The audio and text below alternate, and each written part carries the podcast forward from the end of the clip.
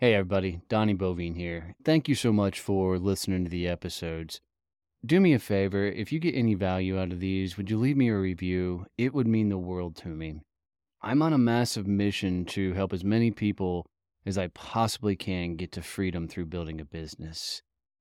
I gotta be honest, building a business is by far the toughest thing I've ever done in my life, and I promise you, my business has worked on me more than I've ever worked on it.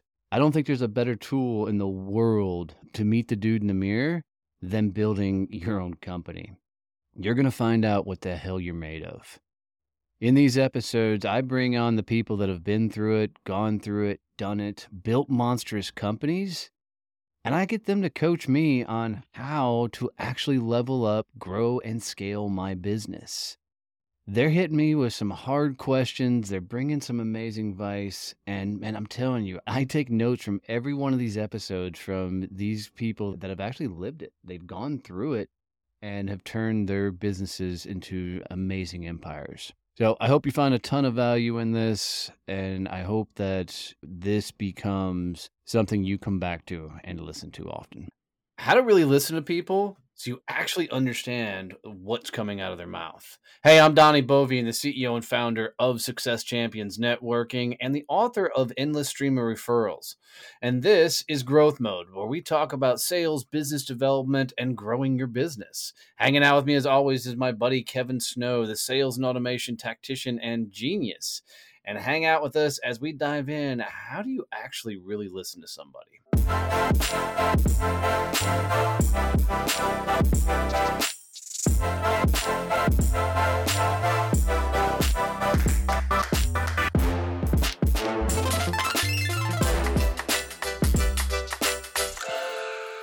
All right, Kevin. So, active listening, one of my greatest skills in the world. I'm just I'm, I'm absolutely suck at listening to people. You know, so so where do we go? How do we teach people to, you know, proactively listen to people so they actually can understand what's being said?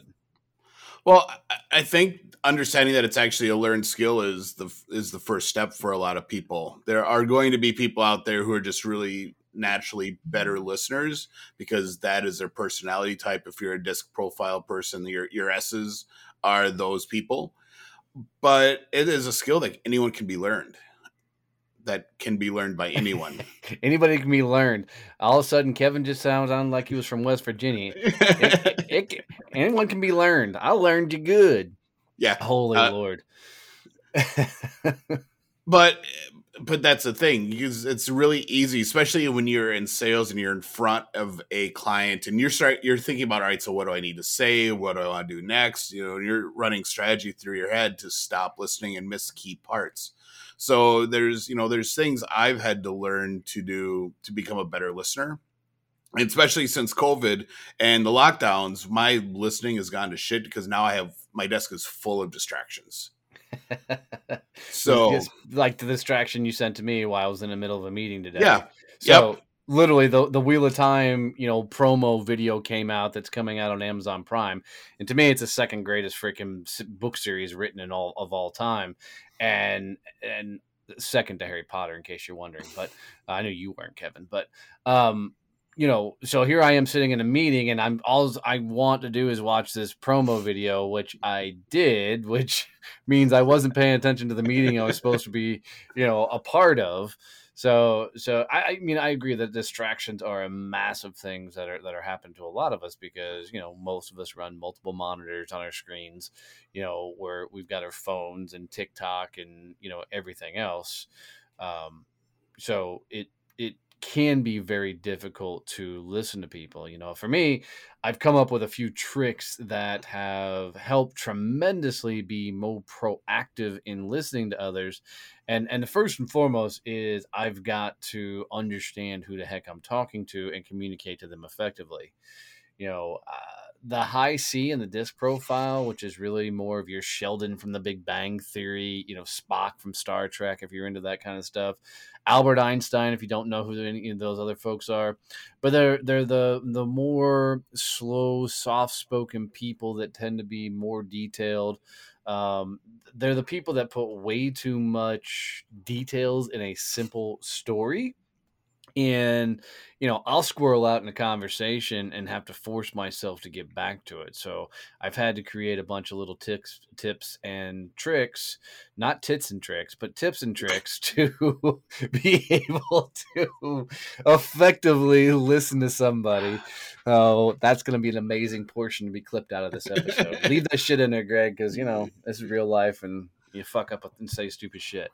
So but you know i've i've gotten good at a couple of things and probably my greatest thing i've learned is to repeat back the words of what somebody is saying to me and use their words specifically and i've got a funny story i'll tell here in a minute about that but but you know kevin how do you really make sure you're tuned in and listen to somebody so for me uh, because when i'm meeting with clients it's a lot of talking about you know what are their processes and having them walk me through what their steps are and what they're doing and how things progress and all that stuff. So there can be a lot of a lot of detail in there. So for me i'll stop the conversation at different times and just say all right so here's what i heard you say. You know let me walk let me walk you through what you just told me so i can make sure i have it right and i'll go through it and then uh, i'll get them to nod their head or say yep that's exactly right and say awesome all right so i have a question about this part. You said this. What does that mean or, or i'll ask some something that's going to cause them to dive deeper into a portion of their process so that we can get a, that next level of content from them and then from that then i'll go all right so let's go on. Now we're on step six and we'll keep going with the process. But a lot of repeat uh, asking deeper questions are is key for what i do to make sure i'm not missing stuff. And when, when you're having that high detailed conversation which is what c's do you know it's really easy to miss key parts. So being able to do that recap and review step is going to be key to make sure that you aren't leaving out really important stuff. You know what's fascinating to me is is I was really and this is I'm not even being a smartass here. I was really trying to stay with you as you were going through that, but I was squirreling out so bad I had to start doodling over here. And it's one of the tricks that I've learned over the years. And it wasn't that your information was boring. I just squirrel out so damn fast that that it's hard for me to stay attuned. So you know, one of the things that I do all the time is I'll doodle over here looking like Bob Ross with a pencil. Um, but, and if you guys haven't watched the Bob Ross documentary, holy hell, what a fucking shit show of his life and how they destroyed his name and brand over the years because a couple of greedy assholes. But, um, I digress. But you know, doodling does absolutely help me tremendously when it comes to listening. But you know, I've found that I have to control the conversations. And one of the ways I do that is, you know, I go through a, a very specific process when I talk to people to get them down the path and to tell the stories I need them to tell. And the only time I get thrown off is with the high C's because if if they're not great at actively communicating, I have to really pull information out of them because they get to points where they're like, okay, I said exactly what it was, and there's no natural flow oftentimes for them to come back and want to ask another ancillary question to make it a dialogue. They're waiting yeah, if, for the next moment. Yeah, if, if you ask us a yes or no question, we're gonna answer yes or no. Well, even Don't. beyond that, beyond a yes or no, I mean, it's it's it's once you've answered the question, they pause and they're done. Okay, answer the question. And it's almost like you're they're waiting for you to ask another versus making it a dialogue back and forth. So I've learned to have multiple questions in the hopper to go because there's nothing worse than being in a conversation with somebody and they're like, "Well, yes, my dog's name is Bob." And they do just that. And in my head, I'm screaming, "Okay, give me something." Or they do the, just the opposite and they go, Oh, my dog's name is Bob. He is a golden retriever. He's 13 years old. He has bright brown skin, a little white tip on his tail. And 45 minutes later, they're still telling me about fucking Bob. So, so what I've had to do is learn to guide the conversation through questions, through strategies. But, you know, it's really helpful to be able to actually repeat back words that they're actually saying. And and I've probably told this story before on podcasts and stuff, but my wife and I are at a very hoity-toity, you know, penguin suit tuxedo style event. and at a really nice restaurant. And we got there and we met this really, really, really nice older couple. As we're talking, they tell us about their chalet up in the mountains. And they go on complete detail about how awesome this chalet is and all the details. Well, as of you know, you do at those type of events, we ended up sitting at different tables. And uh, after dinner, we're walking around, we're talking to a couple of other folks, and that older couple comes by and I quickly waved them over to join our conversation. And as they walked up, I looked at the other couple we were talking to and I said to the older folks, I'm like, would you mind telling them about your cabin up in the woods? And both these older folks, man, they just went red in the face. I mean, they're fucking pissed. And my both my wife and I could see it. The couple we were talking to could see it. And I said, I'm sorry, did I say something rude? Was that a conversation between us? That was I not supposed to say that? And the, the older gentleman, without skipping a beat, looked at me and goes, It's a chalet. And now, look, guys, I'm a simple country boy from Texas. I don't know what the fucking differences of a chalet and a cabin is. I do now. It's literally square footage.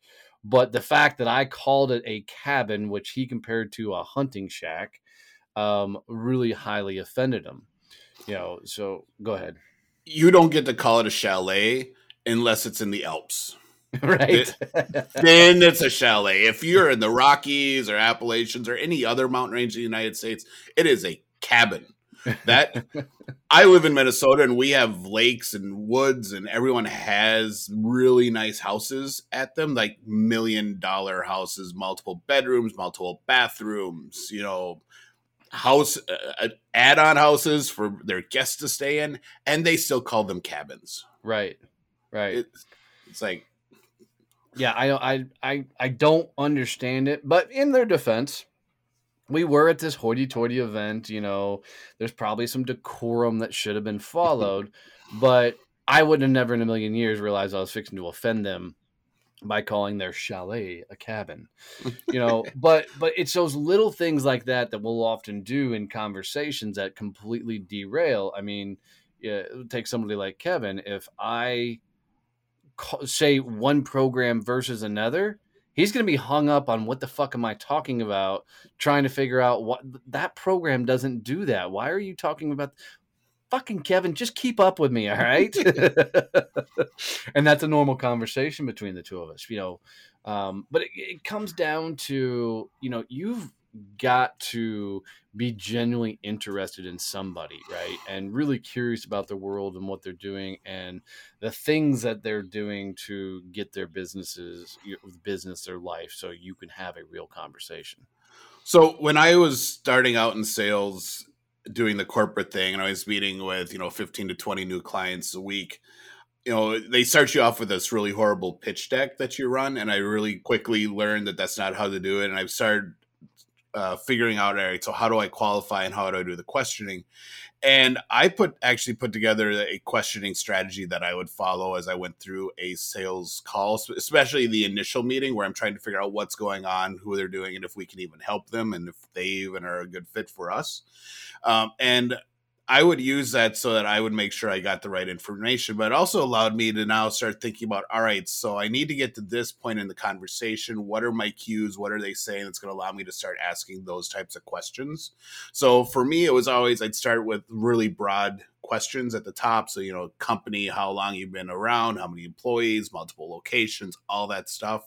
And then I just keep getting dialing in deeper and I'd go from general questions to operational stuff to financial stuff and just get really, you know, so you get really safe questions. How long has your company been in business? To, hey, how much does it cost you to do this one thing? What happens if this breaks? And you're getting into the more the detailed stuff. But it forces forced me to listen to the cues so that I could ask the right next question hmm. so that the call didn't sound like I was doing an interview. Right. Yeah, I mean, I I was I was interviewed on a podcast once upon a time. It's the reason I got into podcasting, or I started my own show, I should say.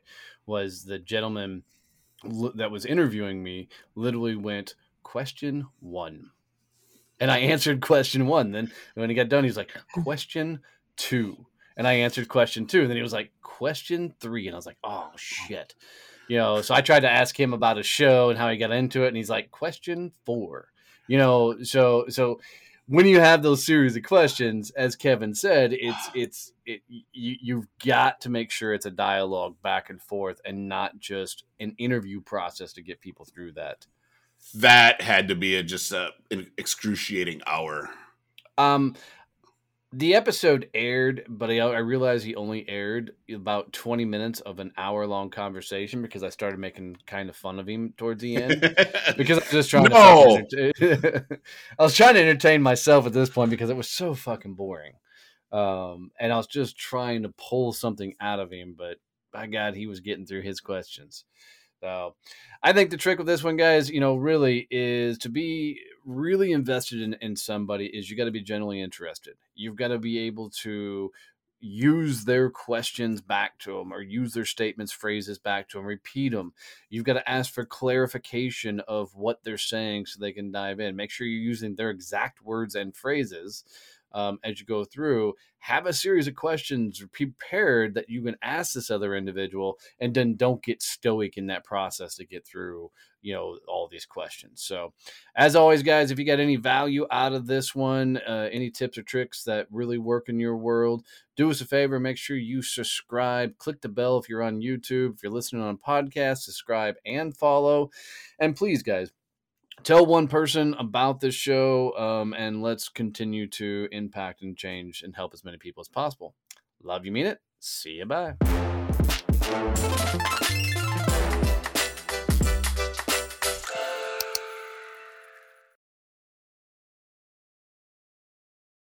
When I created Success Champions, it was on the idea that most people make themselves an island as they're growing their business.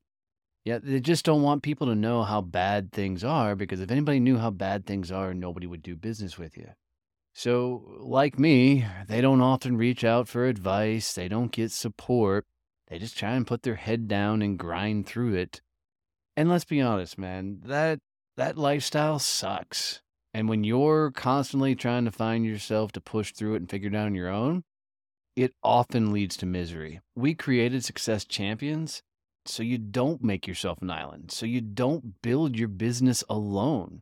There are a ton of people that are going through it on the same journey that are looking for the same advice you are. Maybe they've been through it and are looking to help. So come hang out with Success Champions. Go to successchampionnetworking.com, go visit one of our peer groups, and let's help you actually get to business freedom. Don't build your business alone. Come hang with us as Success Champions.